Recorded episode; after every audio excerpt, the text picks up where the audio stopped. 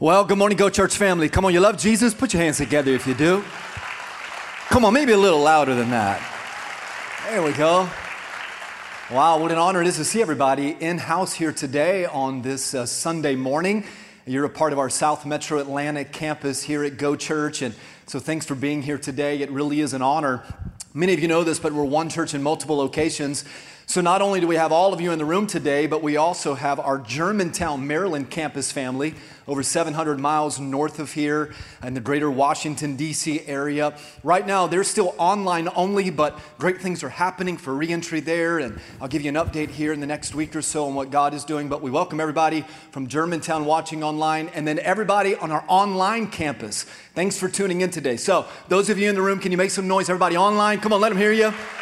Everybody from Germantown, you guys, you get to be really interactive in the chat feature, whether you're watching through the Facebook page or the website. So let us know where you're watching from. If you have any need or you got a prayer request, drop that in the chat section, the comment section. We've got a great online campus team that will be right there available to pray with you and to encourage you along the way. And then we've got a weekly tradition here at Go Church, and we've done this for a number of years now, and until the Lord comes back or He tells us to do something different, I'm going to keep pausing before we jump into the message to stop to give honor to the incredibly brave military men and women and all of our courageous first responders. So I know that you've given a lot of applause today, but can this be your loudest applause of appreciation? Come on, to the military men and women. Come on, honor them today. God bless you. Thank you. Thanks for serving. Thanks for your sacrifice. And It's gonna be a great day. As a matter of fact, you're here on a really good Sunday. We're in week number 3 of a series that we've been doing, and we're calling it Idols. When good things become bad. When good things become bad. This is week number 3. So if you've missed any of the previous Sundays, have no fear, the internet is near. Come on, so all you gotta do, jump back online. You can go to YouTube or you can go to the mygochurch.com website, and there you'll be able to watch on demand weeks 1 and weeks 2 of this Idol series. Now, for those of you that have been able to be a part, whether in person or online, have you enjoyed this series so far? I think it's been great. I know it's been really encouraging and challenging and even convicting for me to preach. But I pray that it's been the same for you, encouraging and challenging and convicting to listen to. And I've tried to give you some homework assignment throughout the last couple of weeks, and we're going to do that today. Today's going to be fun. It's going to be a good day. I'm going to talk a little politics. Is that all right with everybody? Don't want to get too far ahead of myself, so just kind of buckle up because we're about to jump into the deep end. Now, I encourage you to take something out to write with. Whether you got a journal or maybe you got like an O'Charlie's napkin. Come on, just grab something to write with. If you're going to use your smartphone in the note application, maybe hit do not disturb so you don't get distracted by text messages and social media and all of that, which after last Sunday's message, if you still have social media, I mean, come on now. That's just a joke. But I pray that you're able to take some notes because we've got quite a bit of content today to walk through. And I think at some point in your lifetime, maybe in this season, in the next season, or perhaps you have a coworker or a family member or relative, I think they could use some of the conversation that we'll have today. So just want to encourage you to take something out to write with, and same for everybody watching online. In week number 1, and then continuing last Sunday, I gave you a working definition, if you will, of what an idol is. And so as promised, I'll give you this working definition each week so to make sure we're all on the same page. But here's what an idol is, and this is how we define it. An idol are the things that distract you from God. And again, pausing right there, this list of possibilities of what could become an idol, absolutely limitless. Anything that would distract your attention, and that's what the definition goes on to say, anything that would consume your affection or your appetite or your attention could become an idol. So the things of this world that would pull your affection that should be pointed towards God, and that idol would pull your affection from God, it's dangerous. Anything that would pull your appetite for God away from God. The Bible reminds us that blessed are those who hunger and thirst for righteousness. So anything that the world would offer, that you would turn your appetite towards the things of this world, instead of keeping your appetite on the things of God, could become an idol. And then again, your attention. So this list is could go on for quite a while, because if there's something that is a distraction from you or from God, and they're consuming your affection and your appetite and your attention, it might be an idol. Now, anytime that you identify the idols and you begin to worship those idols, let me give you another definition here. That is known as the sin of idolatry.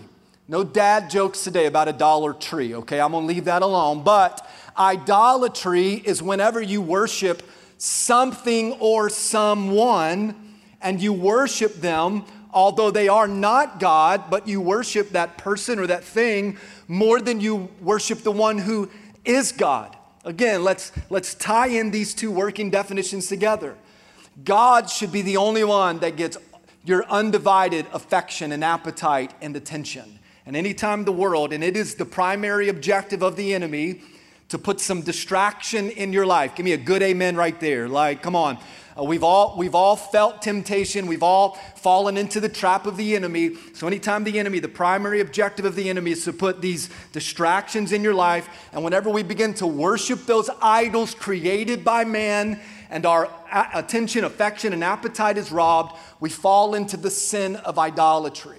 And we begin to worship that thing, or we begin to worship that person who is not God, but we elevate him, or we elevate her, or we elevate it to the place or position that God should be, and we worship them more than we do worship God. That is the sin of idolatry.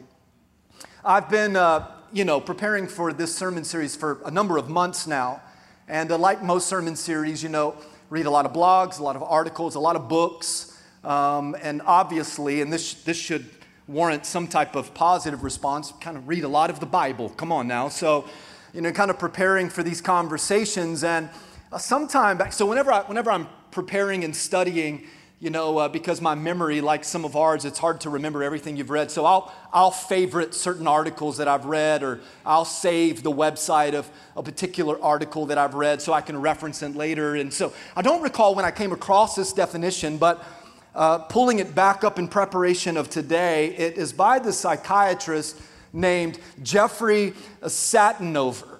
And here's what he says, and I just thought, I don't know much about him. I don't know if he's a Christian, although this definition would lean towards that, but his words just really kind of jumped off the page and gripped my heart and obviously got my attention. He says, idols will always ask for more and more while giving less and less, until eventually they demand everything and give nothing in return.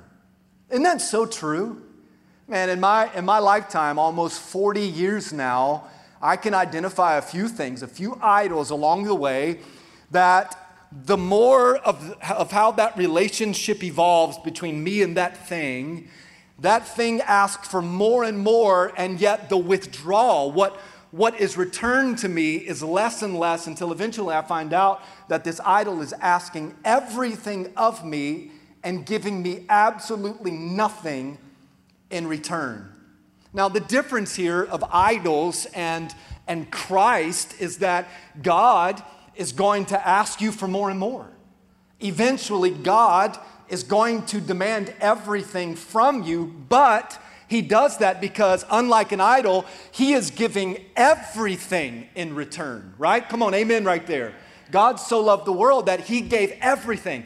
His one and only son, Jesus, he gave it all. That's why there's only one true living God, and idols, whatever they are, and they come in all kinds of shapes and sizes and opportunities and temptations and likes and lusts and you name it. And what you might be wrestling with may not be the same thing of the person social distancing from you in this room or online, but everybody's got something.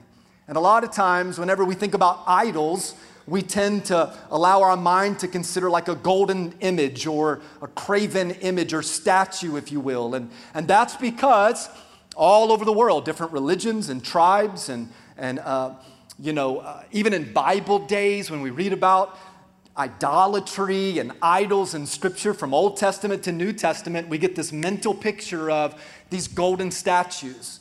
Now, we don't live in a country or a society where we practice worshiping idols, but there are idols, and I'll tell you about those more in a moment. But I do want to reference one story out of the Old Testament that, in my opinion, is probably not only the most, I hate to say famous, but familiar stories about idolatry, even those who aren't familiar with Christ or the church, or they've not read the Bible, or they're new to church. Even those individuals, regardless of where you find yourself on the spiritual spectrum, at some point we've heard about King Nebuchadnezzar and the three boys, Shadrach, Meshach, and Abednego. See, all throughout the Bible, and here's just one place, we see where man elevated, created things and put them in a position higher than the position of God, and that is idolatry. So in Daniel chapter 3, you have the evil King Nebuchadnezzar. He erects this golden statue. The Bible says that it's 90 feet high and it's 90 feet wide. He places it in the downtown square. You can read this whole story in its entirety in Daniel chapter 3. And he gives these instructions. And the instructions are pretty black and white. He says every time that, if you're living in this nation, every time you hear the music play, you got to pause and bow down and worship this golden image, worship this golden statue. And so, of course, as many of you know, there were three Hebrew boys, Shadrach, Meshach, and Abednego. And at this point, they said, enough is enough. A little context here. These three boys were basically trafficked from a different country. And they were brought into the nation where Nebuchadnezzar was king, and Nebuchadnezzar changed everything about these boys.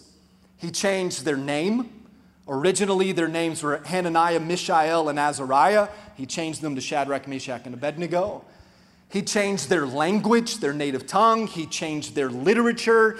He changed everything. He trafficked them from one land, brought them to a new land, and changed everything. And as you read this account, you'll see that these three boys complied with all of the king's orders until the king ordered them to do something that went against the truth of their relationship with God, and ultimately it went against the truth of God's word. If you're with me, say, I'm with you.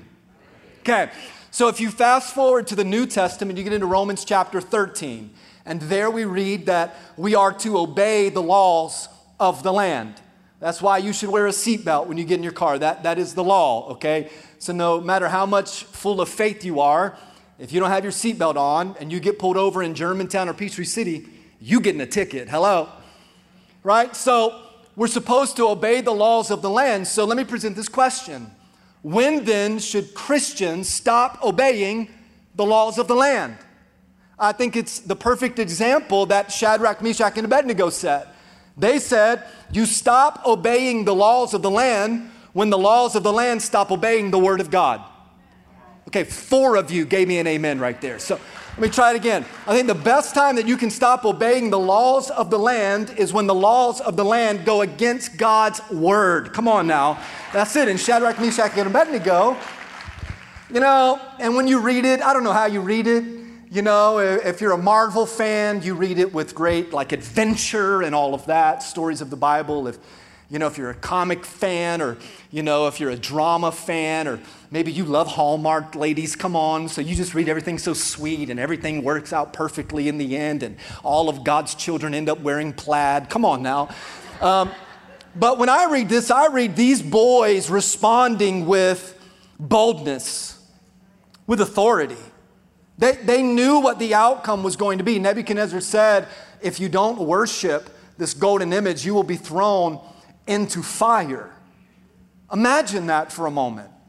Now, again, we don't live in a country, thank God, regardless of what you and I think of the current state of society, we don't live in a country where if you don't worship a false god erected by a dictator, you're going to be thrown into fire. These guys knew the outcome of their decision to say, you're not going in the direction according to God's word, and so we're going to draw a hard line in the sand, and enough is enough.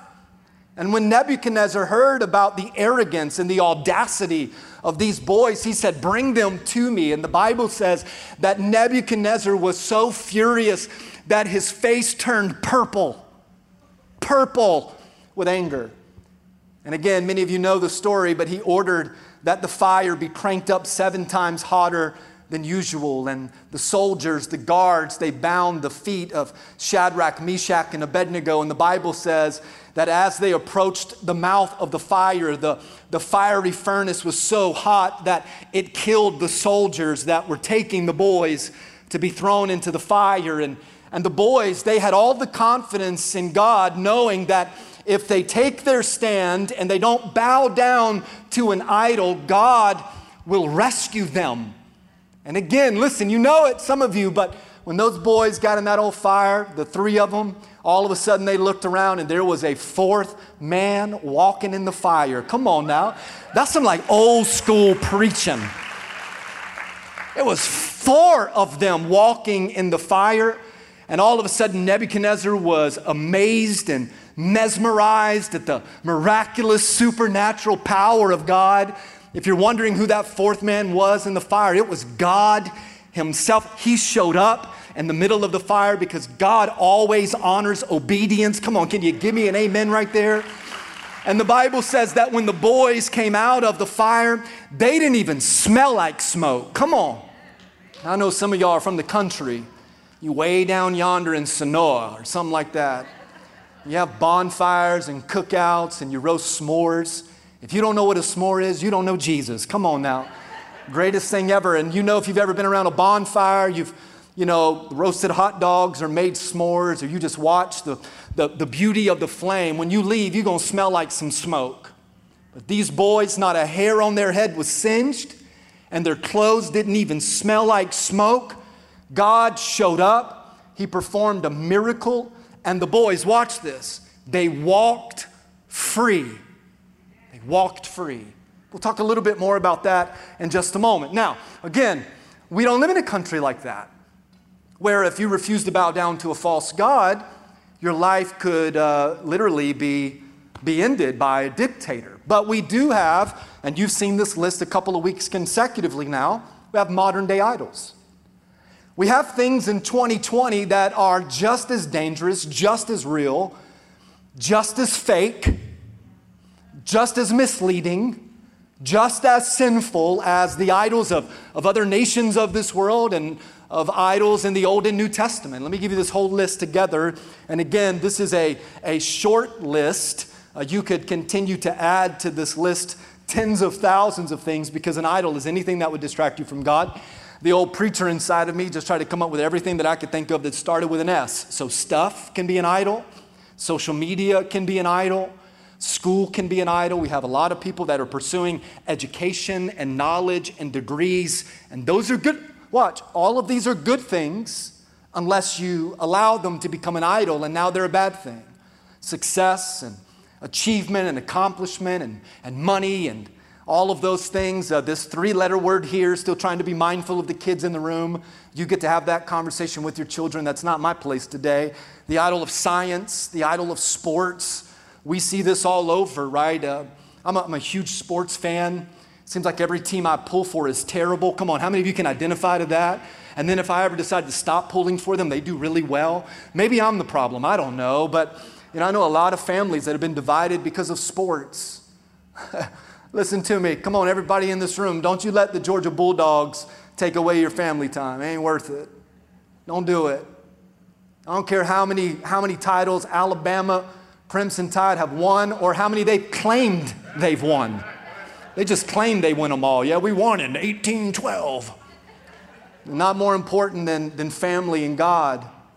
Listen to me. I mean, I see families all the time at the ballpark and travel ball and investing into their children to be this great sports athlete. And that's a good thing unless the soccer ball becomes your God or the baseball becomes your God or the football field becomes your God. I tell my son all the time, who has a little bit of just natural athleticism to him. I mean, come on. You know, I tell him all the time, I don't care how many touchdowns you throw. If you don't know Jesus, you've lost everything. So I'm not against those things. Don't misunderstand what I'm trying to say. I'm just challenging you. Don't let the good things become a bad thing. And then, of course, you've got the idol of state, which is politics. And that's the big one for today, okay? So let me give you a couple more thoughts on these modern-day idols. I gave you some thoughts last week. I'll try to do this each Sunday. Idols are, write these three thoughts down. Idols are inviting. They're inviting. Idols are attractive. I mean, they're tempting. The word that we used last week, which is synonymous with this, is alluring. I mean, come on, the enemy is not an idiot. He's crafty, he's cunning, he's scheming. The enemy knows what will catch your attention and what won't. It's no wonder that at the end of 21 days of prayer and fasting, which as a church we just concluded, that now the enemy is going to put something very inviting in front of you to try to get you off course and back into old habits. Are we okay today? Everybody with me? They're inviting. The enemy is going to try to tempt you with things that you wrestle with, that you enjoy, that you like. Are you hearing what I'm saying? So you got to be very guarded. You have to be very careful. So on the count of three, everybody say, idols are inviting. 1, 2, 3. Idols are also insidious. There's a word you don't hear often, but here's what it means. It means they're subtle. They're crafty. Here's another thought. They are always harmful. You may not even know that there are erected idols in your heart or your home because you have become numb to them. You don't even know that these things have elevated themselves to the seat where God should be because somehow they've just kind of snuck their way into your life. And now we feel like we cannot live without fill in the blank. So they're inviting, they're insidious. Here's one. They're always just an imitation. Idols are always a counterfeit of the real thing. Can you give me a good amen right there? Are you enjoying today so far? Okay, let me show you what I mean. So idols are an imitation. Now I grew up, and this isn't a bad thing. It's just our story. My mom watches online every Sunday, so I always know we got at least one person on our online campus. So, Mom, I love you so much. But we didn't grow up with much. You know, my family, we didn't have a lot of stuff and a lot of money. And my father passed away when I was, 13 years old. And my mom worked really, really hard to make ends meet. And we got government assistance. Thank God that we received Social Security. It's kind of a running joke. You've heard me say it before, but I've always said, you have never eaten a grilled cheese until you eat a government grilled cheese sandwich. I'm just going to say that right there. Now, thankfully, we grew up in South Florida, so there wasn't a lot of cold winter mornings, but I remember mornings waking up and it was cold in the house, and my mom would open the door of the stove so we could stand around the door of that stove to get some heat, and she worked really, really hard, and everything that she bought us, the kids, and everything that she provided for the family as a single mom, which, by the way, this is why I have such a huge heart for single parents, because I watched my mother struggle to make ends meet, and she's the greatest mom, and she became the greatest dad, honestly. But a lot of times, most of the time, we didn't get the name brand stuff. Hello? We got the imitation stuff, the knockoff stuff. Now, we live in a different culture today, and, our kids today, and I'm glad there are some kids in the room and maybe watching online, because there is this desire to have stuff. We need stuff, I've told you this story before, but my son Lakeland, he's 10. He was about 8 years old at the time. Man, that kid's foot just grows, and it grows fast. Come on now. This thing is growing. And he came to my room, and he said, Dad, Mom said I need a new pair of shoes. I said, prove it. Come on now, because they're expensive, right? Prove it. He takes his shoes off. His toes are all curled up like that. I'm like, yeah, it's time. He says, I want a pair of Jordans. So here was my response. Me too. I want a pair of Jordans too. And I said, but I want to introduce you, son. I put him in the car. I said, I want to introduce you to a 14-time NBA All-Star player. His name is Shaquille O'Neal, and you can get his shoes at Walmart. Any parents with me? Come on now. That's how I grew up. You didn't get the name brand stuff. I said, you want Jordans? You work for it. You save for it. But as long as you're in this house, you ain't getting Jordan shoes. You get Shaq, baby. And ain't nothing wrong with Shaq. As a matter of fact, shout out to Shaq for making good shoes affordable for people who are working hard.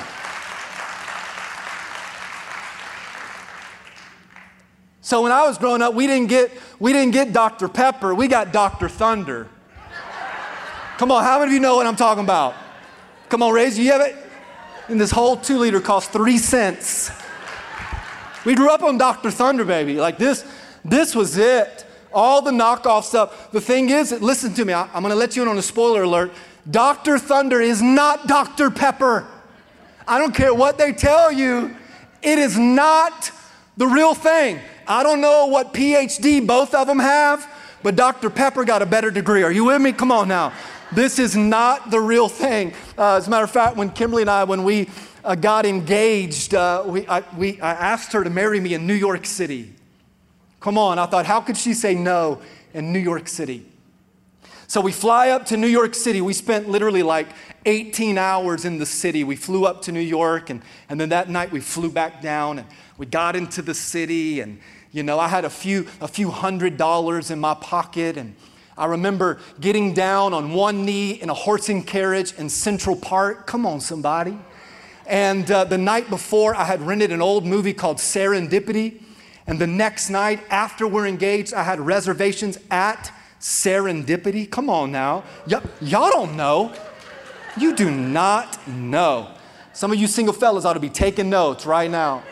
So I remember we're on this horse and carriage. I get down on one knee. My palms are sweating. I had this whole plan. I'm going to propose later in the night, you know, but I proposed at like 10:30 a.m. because I was so nervous that I was going to lose the ring or get mugged in New York City. I don't know. So after we're engaged, I said, now let me show you the town. What do you want, Kimberly? You name it and you can have it. And she said, I want a Louis Vuitton purse. And I said, you know what? I know just the place to go. So we went to Chinatown. Come on now. And in Chinatown, check this out. I got her a Louis Vuitton purse, baby. Come on. Now, this is Louis Vuitton, but still. I mean, y'all know Kimberly, if she walked in with this little purse, you think, wow, Louis Vuitton. Let me tell you, Louis Vuitton and Louis Vuitton, it ain't the same thing. It's different. Idols are always just an imitation. They're always just a counterfeit. They're always a knockoff. And let me tell you something, and then we'll jump into politics for 15 minutes. Watch this. Why would you settle for less than the original? Why would you desire to worship something that cannot produce for you what the original can? Come on now. It is Christ who can give you all of the things that your heart desires, and yet we're settling for less than the best. No, I am now maturing in the Lord, and if God says I can have all of these things as long as I'm in relationship with Him, I'm done. The days of Dr. Thunder are over. Come on now. Oh, give me Jesus. Give me the real thing. Listen to me. The Bible says, taste and see that the Lord is good. This is a good message, by the way. Taste and see that the Lord is good. All right. I set you up. I made you laugh. And now I'm going to tear it all down. Politics. Here we go. The state, the idol of state. The idol of state.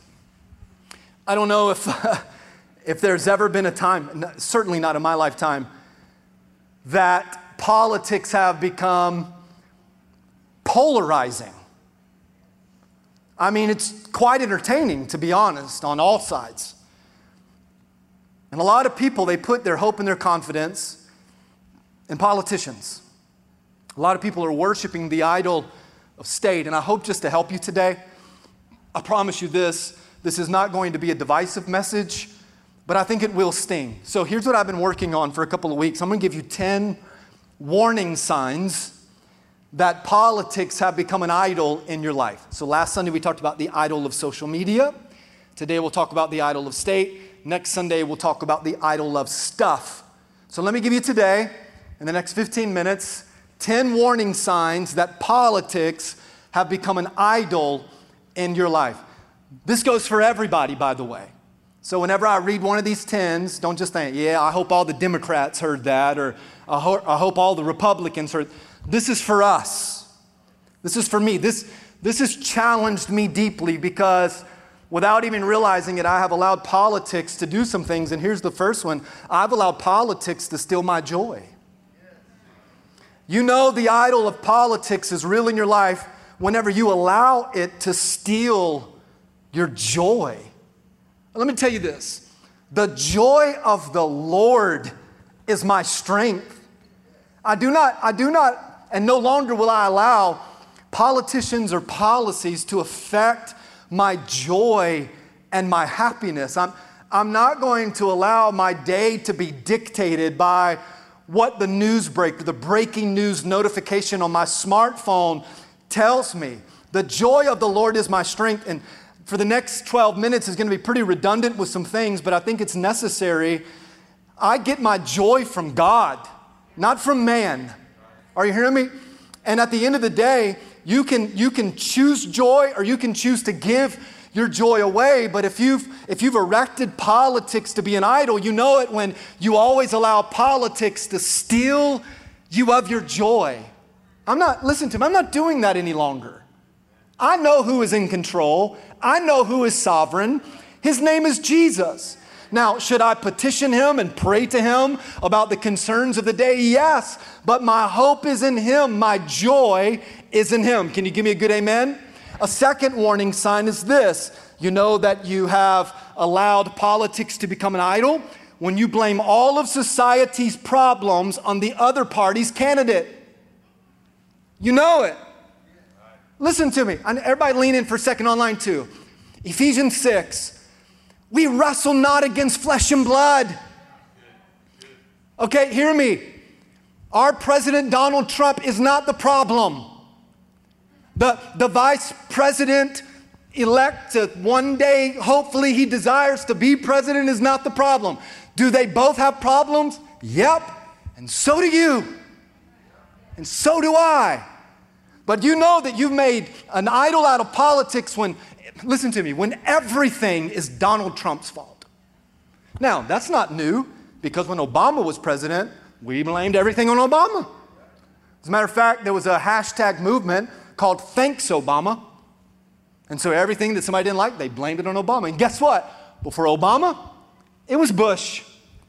And that will go on and on and on. I read something the other day that really just troubled me because many of you know that last week, give or take on the timeline, President Trump's brother passed away.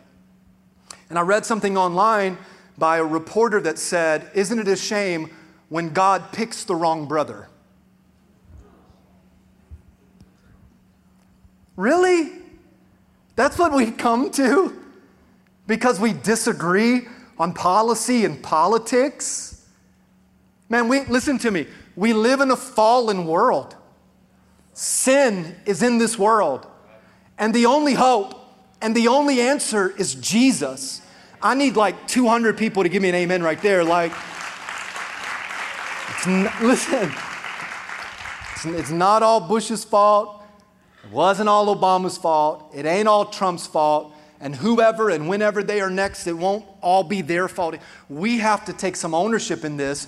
But ultimately, the battle is not with each other. It's against the enemy, the principality and the power and the ruler of darkness. His name is Satan. Let's not get our eyes off of the primary enemy. His name is Satan. And listen to me. Let's just remind the enemy that when Jesus went to the depths of the earth, he fought Satan face to face. And there he was victorious by taking back the keys to death, hell, and the grave. Come on, I'm preaching now. So every time the enemy thinks that he's won, let's remind him that those who are in Christ, we have the victory. Come on now, we got the victory. I got to move. Number 3 is this. When you side with your political party on every single issue without thinking through that issue from a biblical perspective. That's when you've allowed politics to become your idol. And listen, I'm not up here endorsing Republican, Democrat, Independent. I'm up here endorsing King Jesus. And his word is the final authority. Listen to me. How dare we justify our political affiliation knowing that these elected officials are going against God's word? Where are the Shadrach, Meshachs, and Abednegos? that say, you know what? I may have voted for you, but that, sir, or that, ma'am, it is wrong. How is it wrong? Because it does not line up with God's word. Are you listening to what I'm saying? Here's what I hear a lot. Well, it's the lesser of two evils. Okay, Bible says to work out your own salvation, but I'm telling you this, and I'll come back to another point here in a moment that's pretty similar to this, but you cannot, as a Christian, swipe under the mat issues that God is vehemently against, that he considers to be an abomination, and we say, well, I mean, hey, it is what it is. That's when you know you've allowed politics to become an idol. Number four, when you can name 12 politicians, but you can't name 12 disciples. Here's what I'm going to do this morning because I felt tension. I'm just going to stand behind the TV as a protective measure for me and my family. A little homework assignment here. It's easy to name 12 politicians, but can you even name the 12 disciples? All right, I'm going to keep going. Number five is this. You know that idols, or the politic of idols, has been established in your heart or home when you spend more time thinking about or more time listening to politics than you spend in God's word or you spend in prayer. So you spend more time watching Fox News than you spend reading the good news. You spend more time listening to CNN than you do listening to HIM. Come on. At the end of the day, when every thought is consumed about politics and who will win and what's going to happen at the debate and, you know, what's Trump going to say and how will Biden respond and, oh my, now this world event has happened and all of a sudden our whole thought process is focused, listen to me, on things of this world instead of the things of God. That's when you know that politics have become an idol. Number six is this. Oh, man. Woo! Let me just pause before I even say it. Jesus, take the wheel. Come on now. When you judge a person's level of commitment to Jesus, once you learn about their political affiliation. So I thought highly of you until you told me you were connected to that political party. Now I don't even know if you love Jesus. You know, in my ministry time, I've said this 100 times over. For those who are in Christ Jesus, you've called upon the name of the Lord. You pursue Christ daily, and your name is written in the Lamb's Book of Life. When we get to heaven, I think we're going to be real surprised at who shows up and who didn't make it. In heaven, there will be Republicans and Democrats. Hello?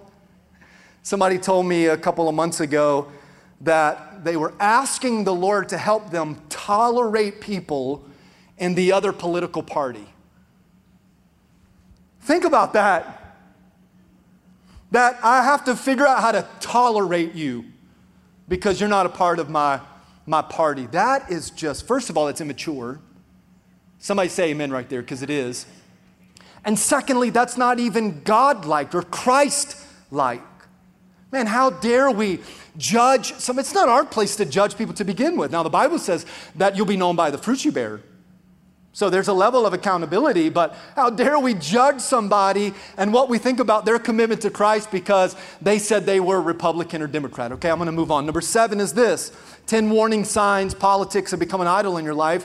When you make excuses for why you support certain politicians and policies, even though you know they are ungodly. It's quiet out there. Now, this is a tough one because on both sides of the aisle, we're moving further and further away from the truth of God's word. That's why, listen to me, and I'm not trying to be political, but that's why the church is essential. It's why we need the church. It's why we need God's people to stand up for the Word of God, to speak out the Word of God. And ultimately what happens? We will walk free. We'll walk free, but we will support politicians and policies that go completely against God's Word.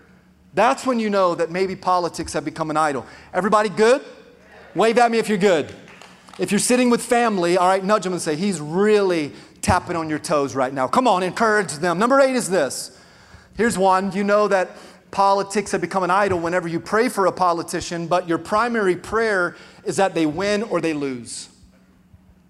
Oh, God, let him lose. Oh, God, let her win.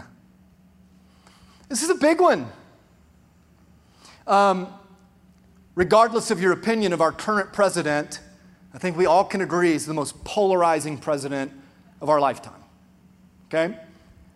Regardless of your opinion, though, of him as a person or his policies, if you are a Christian, you have a responsibility, a biblical responsibility, to pray for him. To pray for him. Amen. To ask God to touch his heart. And not just his heart, but all of the elected officials above us in whatever city, state, or country you live in. To lift them up in prayer. And watch this. So lean in for a second. Listen to me. Don't get tired. The more you dislike him, the more you should pray for him. The more you dislike her or whoever it is in your city, state, etc., the more you should pray for them, and not just pray that they lose an election or win an election, but that the power of God would invade their life and they would lead our communities and lead our cities and lead our states and lead our nation in the ways of God and in the Word of God, drawing people back to Jesus. Come on, if we're going to clap, let's do it well. We ought to pray for those above us in leadership. Oh, man, that God would grab hold of those in those positions, and that revival would happen from the White House to your house, and there would be a great awakening in our nation. Come on, there we have the power and the responsibility to vote, but we can also pray. Let me give you two more. Number 9 is this: when you're more concerned about the next 4 years than you are about eternity. Let me tell you something. You've read the Bible, many of you, as have I. Things are going to get worse before they get better. Now, I am in this world, but I ain't of it. I know that I've got kids, and Lord willing, we'll all be around in 4 years, but my eyes are fixed on heaven. Heaven is my home. Sharpsburg ain't. Hello? There's a little grammar for you. No, let's get our eyes off of just the next 4 years, and let's get our eyes on eternity, the things of God. Come on now, number 10 is this. Are you ready? It's the last one, so don't miss it. You know that you've erected the idol of politics in your life when you were offended by any of the statements that I just made. So something I said, you were like, oh no. Well, maybe. Maybe we're bowing down to the idol of politics. A couple years ago, I read Psalm 146. The author is unknown as far as I know, but I journaled this, and I think it's appropriate for today. Let me read it to you. Praise the Lord. Now, that's what we need, right? Praise the Lord. Praise the Lord, my soul. I will praise him as long as I live. I will sing to my God all of my life. You ready for verse number 3? Come on, everybody listen, everybody online. Don't log off just yet. We got a few more minutes. You'll be out of here. Watch this. Verse number 3. Watch. Do not put your trust in human leaders, because no human being can save you.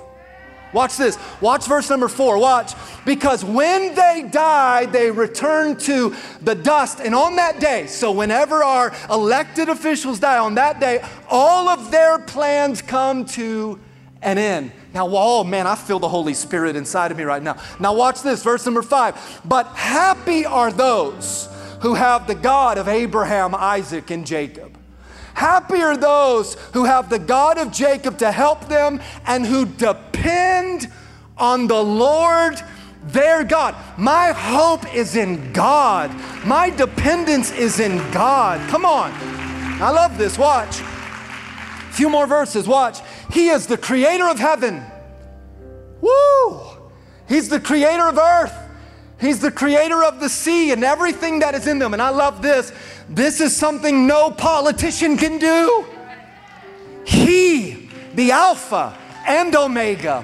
He, the beginning and the end. He, the first and the last. King Jesus will always keep his promises. The Bible says that all of his promises are yes and amen. And then watch this. It's almost like the author writes a resume for being a candidate. Watch this. About the creator of heaven and earth. Watch. He judges in favor of the oppressed. Thank God. Thank God he looked beyond my faults and saw my needs.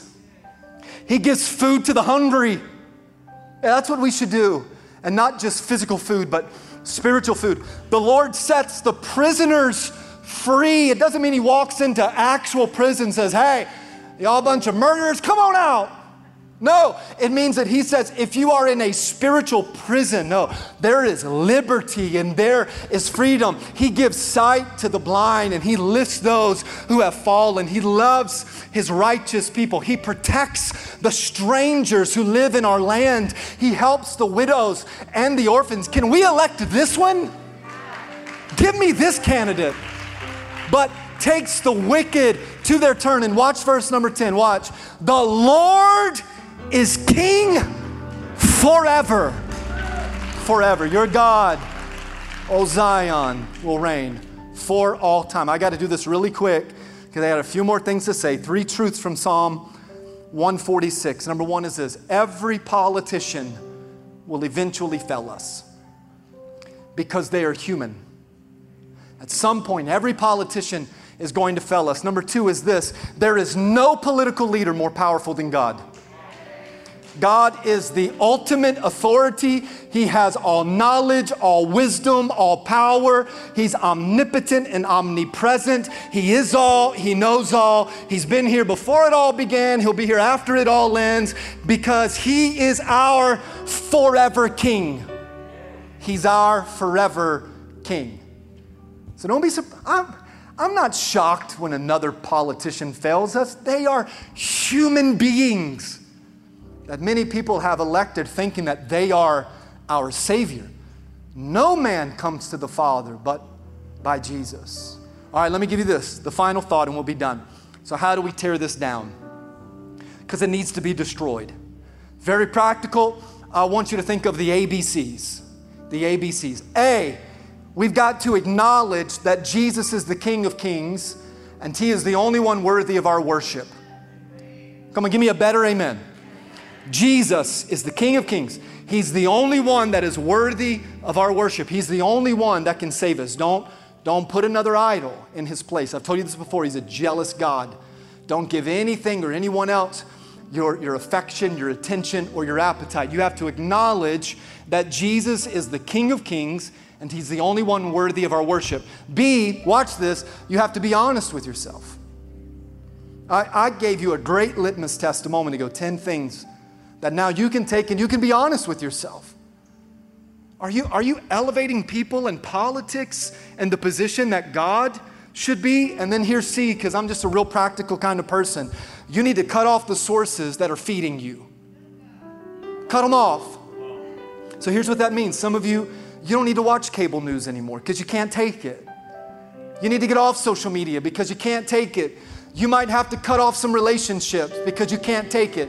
Listen to me, at the next family get-together, and I don't know when that'll be because of COVID-19 and social distancing, but don't talk politics. Just don't do it. Why? You gotta be honest with yourself so that you can cut off the sources that are feeding you. Now, every Sunday I close with a closing question or thought. Here it is for today. I hope you wrote these down or you took a good little quick photo. Here's the question. So have politics become an idol in your life? And if they have, what steps are you willing to take to tear it down? Let me pray for you. Jesus, thank you for this word. I pray that my heart was heard and not just the words out of my mouth. Lord, for what it's worth, this is certainly a difficult conversation to have because of the divisiveness that is in our land. But you tell us that a nation divided against itself will not stand. We need unity. We need peace. And it starts with me and my house and my heart. God, forgive me of the times that I've put policy and politics above the person of God. above the things of God. I want to tear those things down. I'll use my right to vote, and I thank you we live in a democracy that allows that beautiful opportunity and right. But my hope is in you.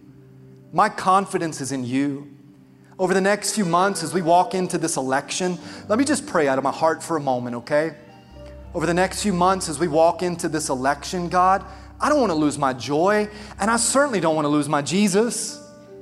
You've done too much. Let me be light in the darkness. Let me be the hands and feet of Christ extended. Let me shine light on people that need a Savior that they'll never find in a person that's elected into a position of power. No, God. And Lord, at the end of the day, regardless of who our next president and vice president are, you are in control. And we give you all things. And we know we can't just preach about it and use the Bible when we want to. Even if things don't turn out the way that someone might desire or even be praying, we know that you work all things together for our good. And we are living in the last days, and whatever needs to be done to get the attention of your people so that they would turn their eyes off the things of this world and turn their appetite, affection, and attention towards you, then watch, your will be done.